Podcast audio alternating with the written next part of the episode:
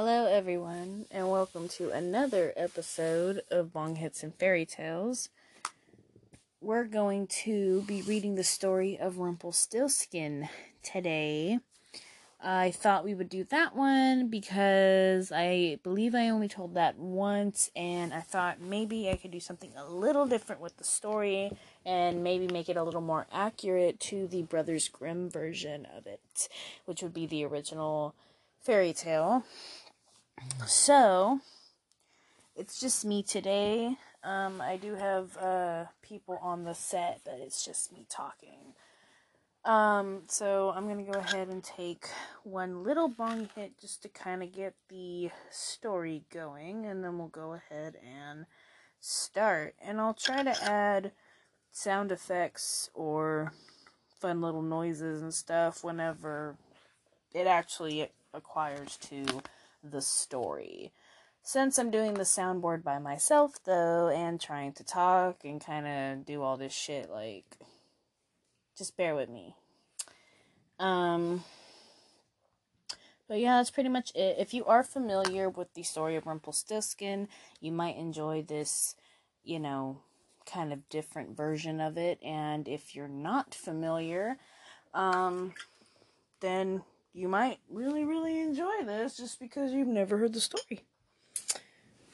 Let me light a candle too while I'm at it, just to maybe bring the smell down a bit. Barbecue.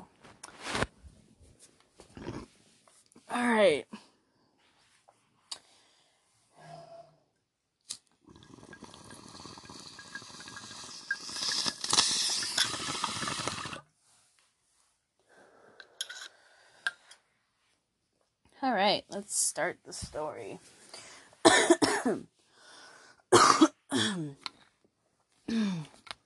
Once upon a time, in a faraway land, deep in this kingdom, there was a miller, and this miller um, wanted to uh, remain superior to the court inside of this kingdom.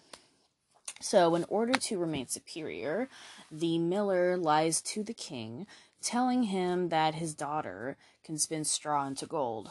Obviously, this is not actually possible, so huge lie. We're already off to a bad start. The king, you're snoring.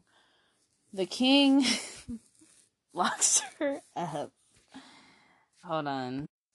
Okay, so um the king decides to lock the daughter of this miller up in a tower room filled with straw and a spinning wheel. He demands she spin the straw into gold by morning, or he will cut her head off. Damn, that's pretty extreme for some gold, and you're already king.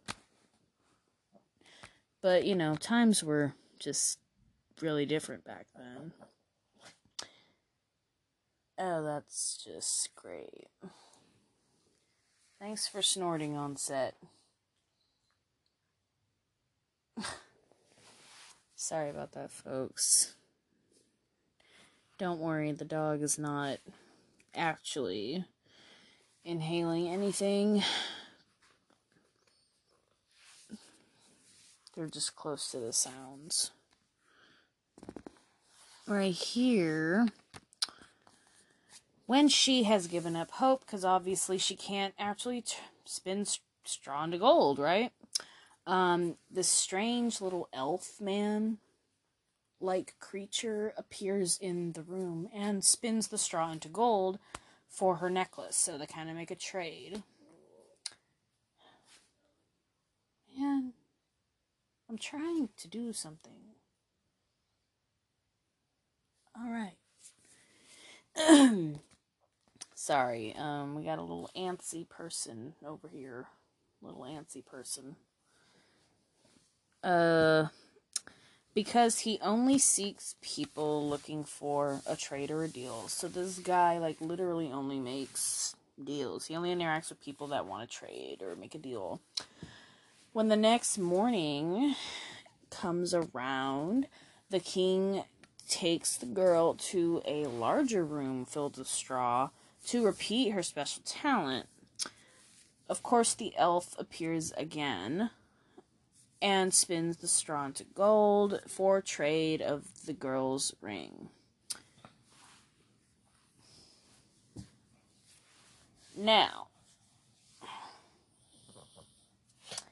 this gold was really important to this king because he wanted to use it to inherit his cousin, who was also a king.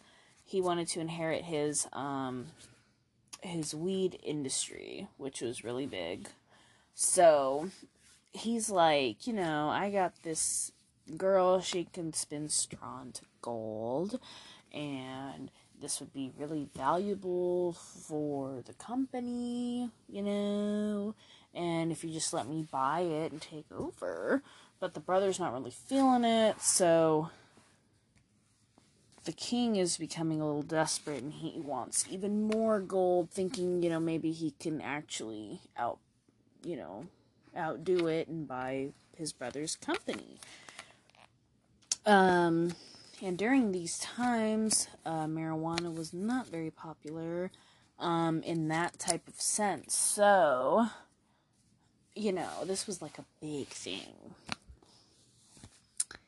Um, on the third day, when the girl has been taken to an even larger room to create more gold for this king, who's now even more desperate than before, um, it's uh yeah filled with straw. And the king tells um the girl that um he'll marry her if she can fill this room with gold if not he'll execute her so you're snoring a bit um the girl of course um has nothing left to trade for help from this elf so, um,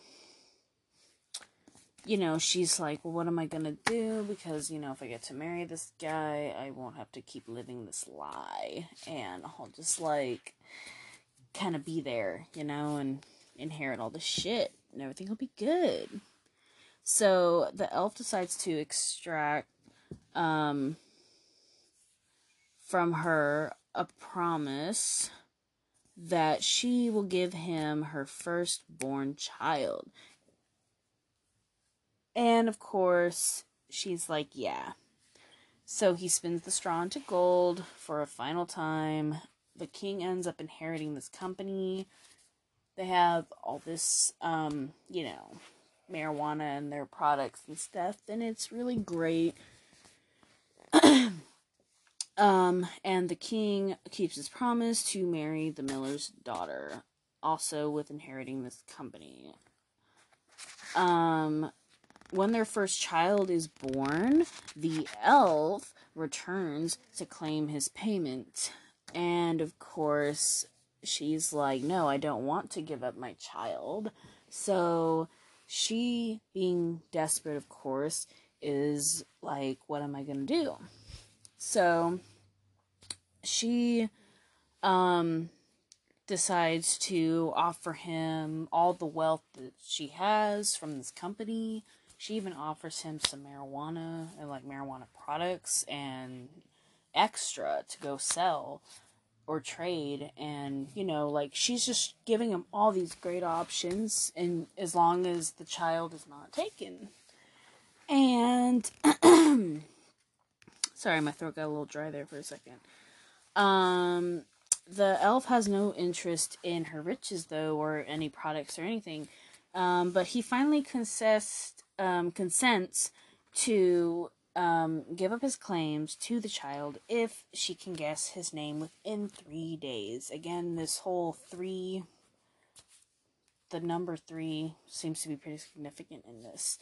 Um, so um, you know, the first day comes around, she tries to guess his name. She's guessing Billy Bob, Martin, uh, Andrew, all these names, right? fails. Second day comes around. You know, we've got Michael, uh, Julian, Juan, Maxwell, all these names failing. Just just really really not getting the name right. We're not guessing the name right. It's not going well. Right? It's just not going well. It's just not going well.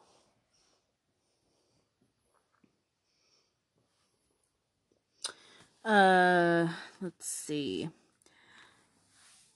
Okay.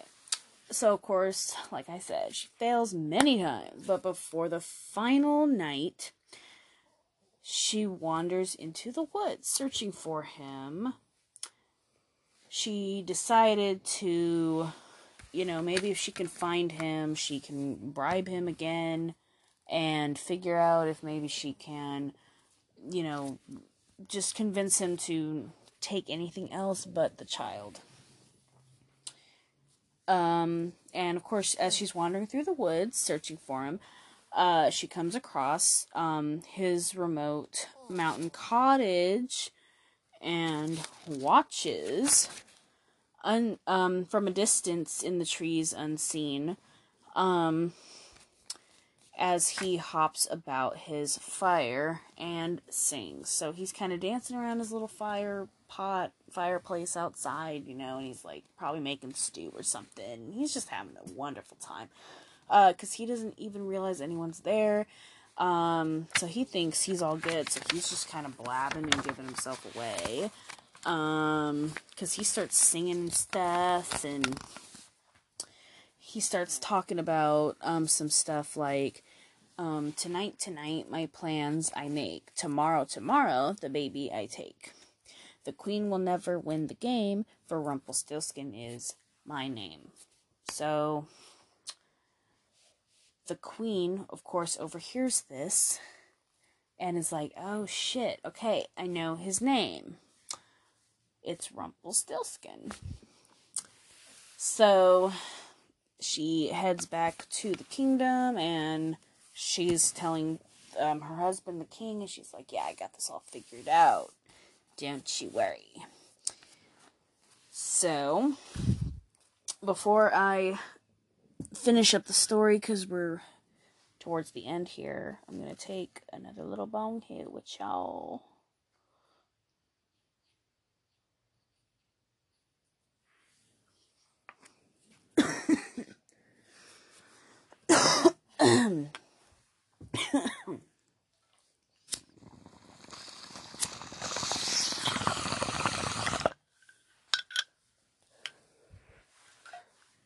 All right.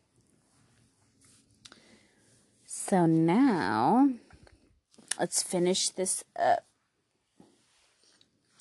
When the elf comes to the queen on the third day after um you know, the night before. So the queen decides, okay, I'm to play dumb. So she starts naming off all these incorrect names and playing stupid and just being ignorant, right? And uh you know, this elf, he's like, "Yeah, I got her. I'm to get I'm to get this baby. I'm to get this baby." You know? So he's like, "Yeah, I'm on it." And um she finally reveals his name she's like, You're Rumpelstiltskin. And Rumpelstiltskin, of course, is, you know, just shocked that she figured out his name because it's an impossible name to figure out. And he loses his temper and um he's um of course upset because yeah, he lost the bargain. And he runs away angrily and is never seen again. And that's the end of Rumpelstiltskin. I hope you guys enjoyed. And, um, yeah, take care yourselves out there and stay tuned for Um, our next fairy tale. Um, if you have any suggestions, let me know in the community section of this podcast app or tab. You could also find that on Spotify. So, I'm gonna go ahead and head out. I hope you guys, um, once again, enjoyed. Bye.